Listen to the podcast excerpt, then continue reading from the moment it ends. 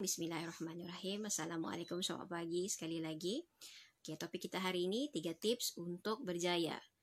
Macam saya cakap tadi, ramai orang uh, ber uh, ada persoalan. Kenapa dia kenapa berjaya? Uh, kenapa pencapaian tu setakat itu saja? Dia ada banyak impian. Kenapa dia tidak berjaya bandingkan orang lain? Okay, so tolong jot down saya minta minta tolong anda yang baik hati tolong uh, tulis di ruangan komen. Ada tiga poin yang saya mau share. Okey poin pertama. Untuk berjaya kita kena jelas apa sasaran kita apa matlamat kita. Ramai orang cakap mau berjaya mau berjaya. Tapi berjaya tu apa apa definisinya apa istilahnya? Bagaimana pengukurannya? Itu yang kena jelas. Okey? So kita kena tahu uh, berjaya ni macam mana? Berjaya saya mungkin tidak sama dengan berjaya anda. Okay. Uh, saya, kita kena list down apa yang kita mau. Okay, contoh dia. Ini yang saya buat sendiri.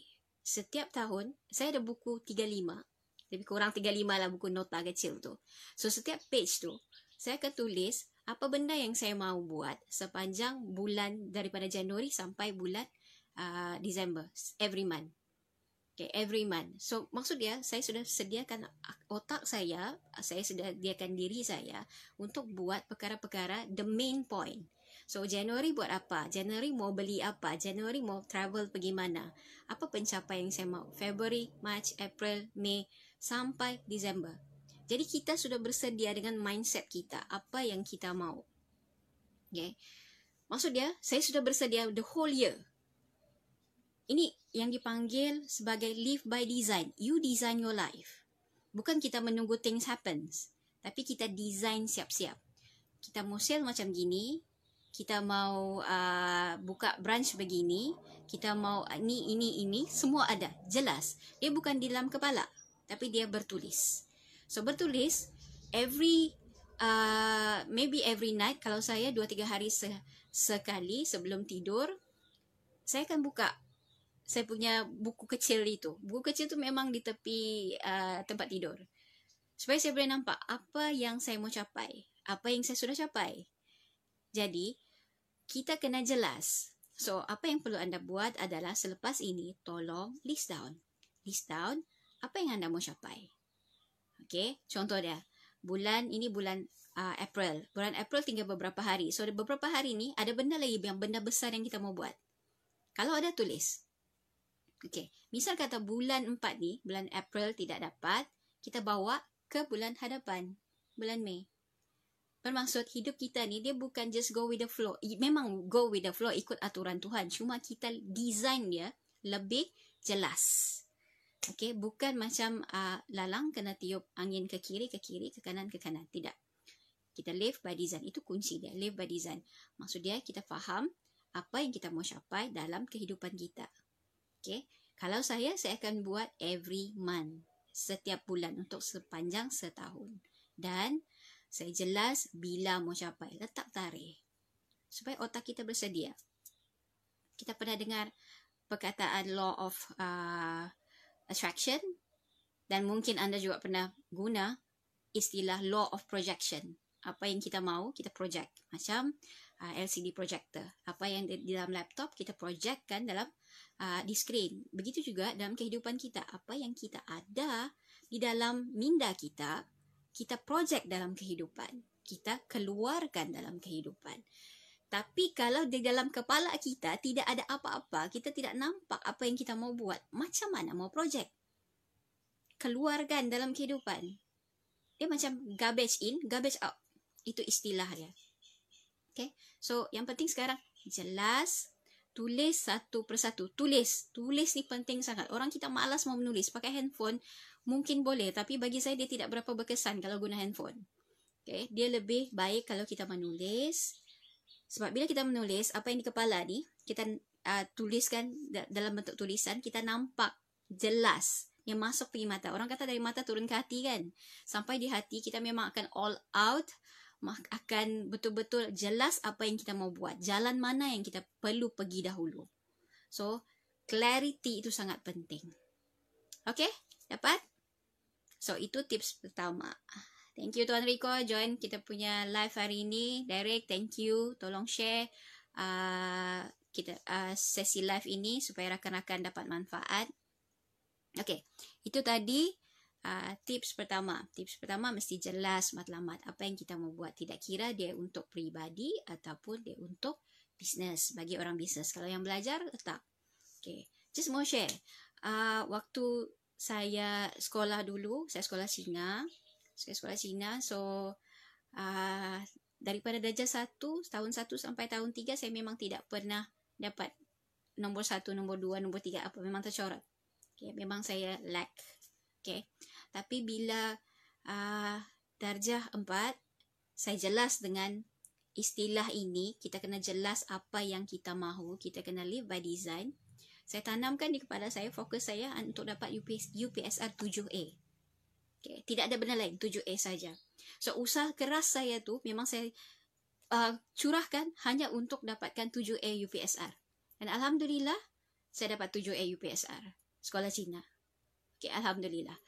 Tapi, ia memang atas usaha saya. Tapi, yang paling besar, dia adalah rezeki perkenan daripada kurniaan daripada Allah.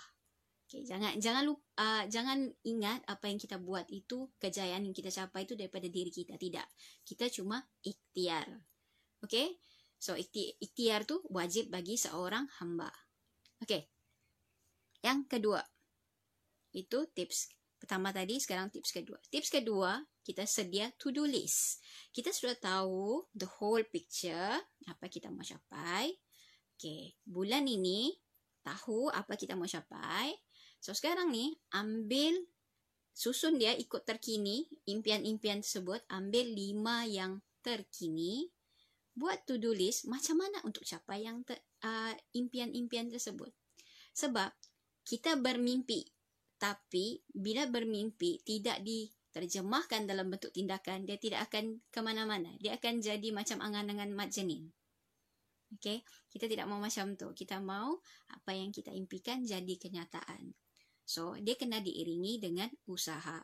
So, usaha tu macam mana? Usaha tu kita pecahkan dulu dengan to-do list. Bila jelas to-do list, hari ni buat apa, besok buat apa, tulat buat apa. So, insya Allah ada usaha ke arah matlamat yang kita mau capai. Okay, jelas?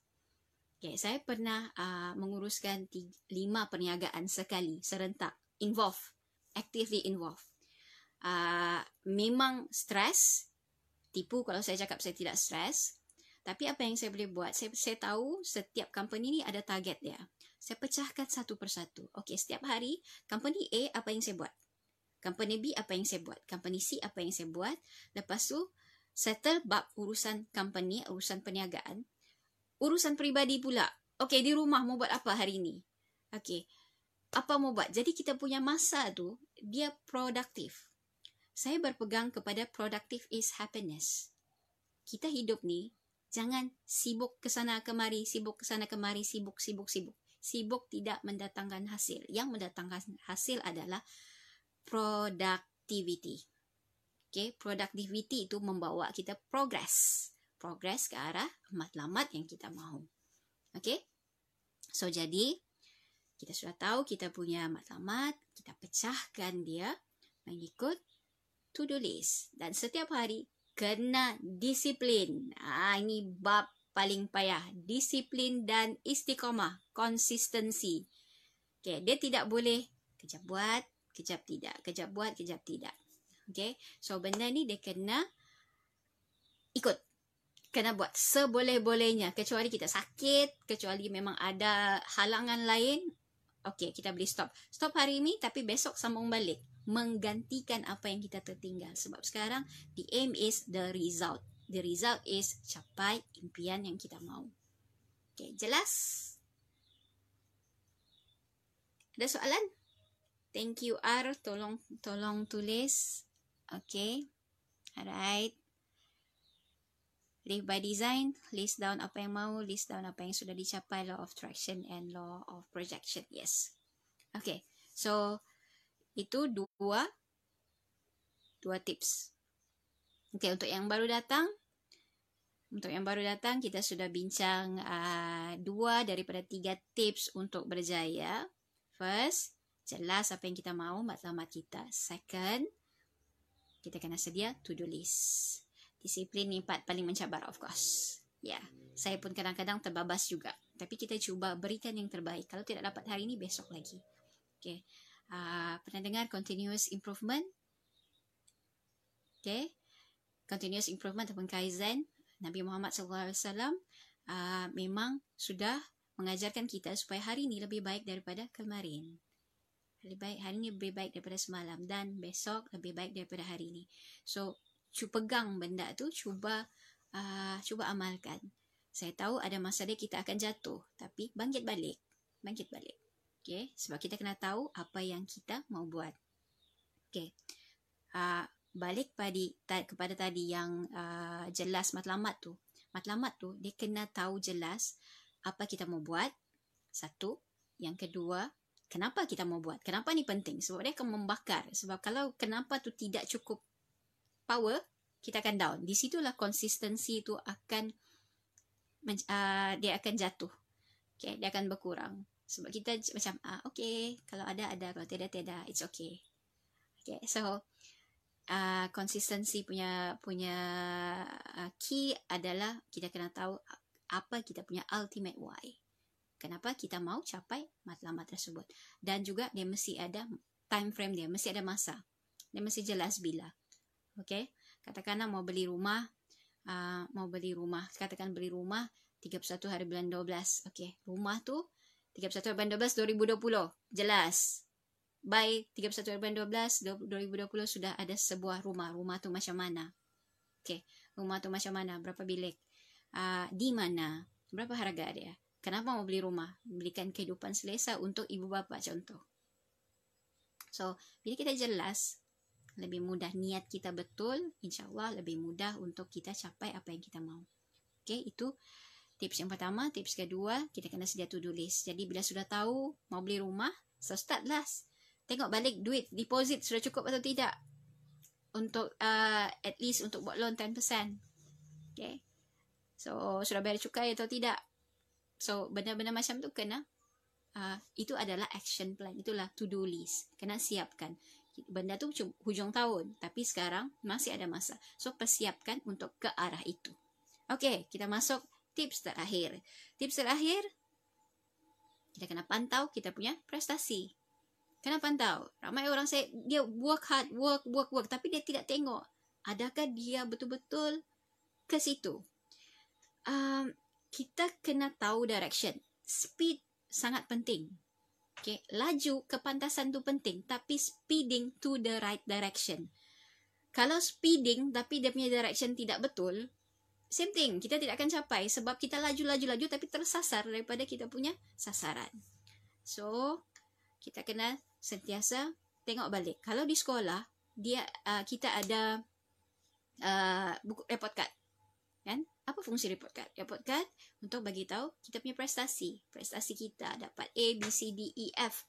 Okay. So, sama juga untuk setiap usaha ni, dia kena ada penilaian prestasi. Tapi kita tidaklah minta siapa. Siapa yang ada mentor tu, yang memantau tu, dia tahulah. Dia boleh minta mentor. Tapi bagi yang sendiri-sendiri, diri sendirilah kena jujur. Kena jujur. Okay, sekarang ni bulan bulan 4. Mau capai bulan uh, bulan 12 belum capai lagi 10% deposit beli rumah. Jadi, apa mau buat?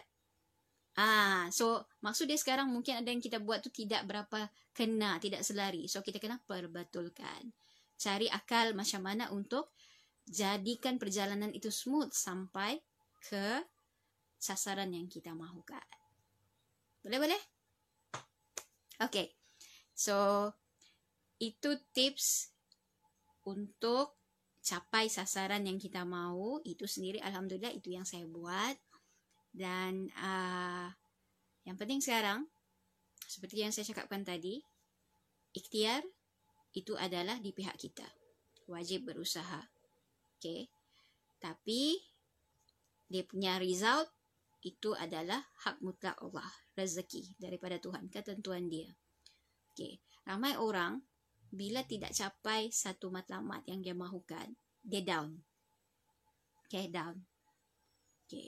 Sebenarnya tidak perlu down lama-lama sebab Allah tu kan maha penyayang. Dia tahu apa yang terbaik untuk kita. Mungkin apa yang kita mahu itu bagi kita baik, tapi tidak baik bagi dia. Dan mungkin dia mau bagi yang lebih daripada itu. So sebenarnya apa yang kita cari? Peningkatan diri kita sepanjang perjalanan itu. Kalau dapat capai, itu adalah bonus. Tapi sebenarnya bila kita sedang berusaha untuk capai apa yang kita mahu itu, kita sedang upgrade diri kita tanpa sedar. Okay? Disiplin, usaha, istiqamah, belajar.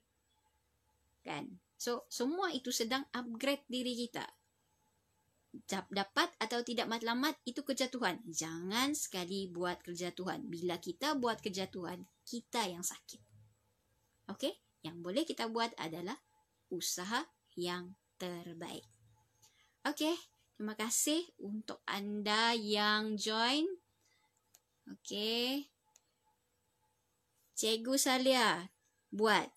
Sila buat. Try buat uh, macam Kak Bibi saja sebulan Mei. Sila buat. So, kita lebih clear apa yang kita akan capai. Kalau tidak buat, kita akan biasa-biasa sajalah. Sampai bila mau jadi biasa-biasa. Thank you, Simina. Okay, so tolong share ilmu ini kepada seramai mungkin yang uh, boleh menonton live ini. Semoga ada manfaat untuk anda semua. So, esok tidak akan ada live sebab besok saya ada kelas. Uh, dan saya juga buka sesi personal coaching melalui Zoom. Uh, siapa yang berminat tu boleh kontak saya. Uh, dan juga uh, apa yang saya kongsikan ini dalam setiap live insya-Allah saya share di dalam blog di tip business di www.sekolahusahawaan.com feel free untuk masuk ke dalam blog tersebut dalam website tersebut. Sebab di situ ada banyak uh, tips tentang bisnes tips tentang kehidupan. Saya sudah tulis sediakan untuk anda. Okay? So insya-Allah live berikutnya hari Kamis uh, saya akan bagi topik. So see first page Bibi Akhtar supaya anda dapat apa benda uh, info-info percuma uh, perkongsian ilmu kepada anda semua. Okey? Sebagai apa peringatan kembali tolong tekan button share supaya lebih ramai orang dapat manfaat daripada video ini. Itu saja jumpa lagi nanti insya-Allah wabillahi taufik wal hidayah. Wassalamualaikum warahmatullahi wabarakatuh. Jumpa lagi. Insya-Allah.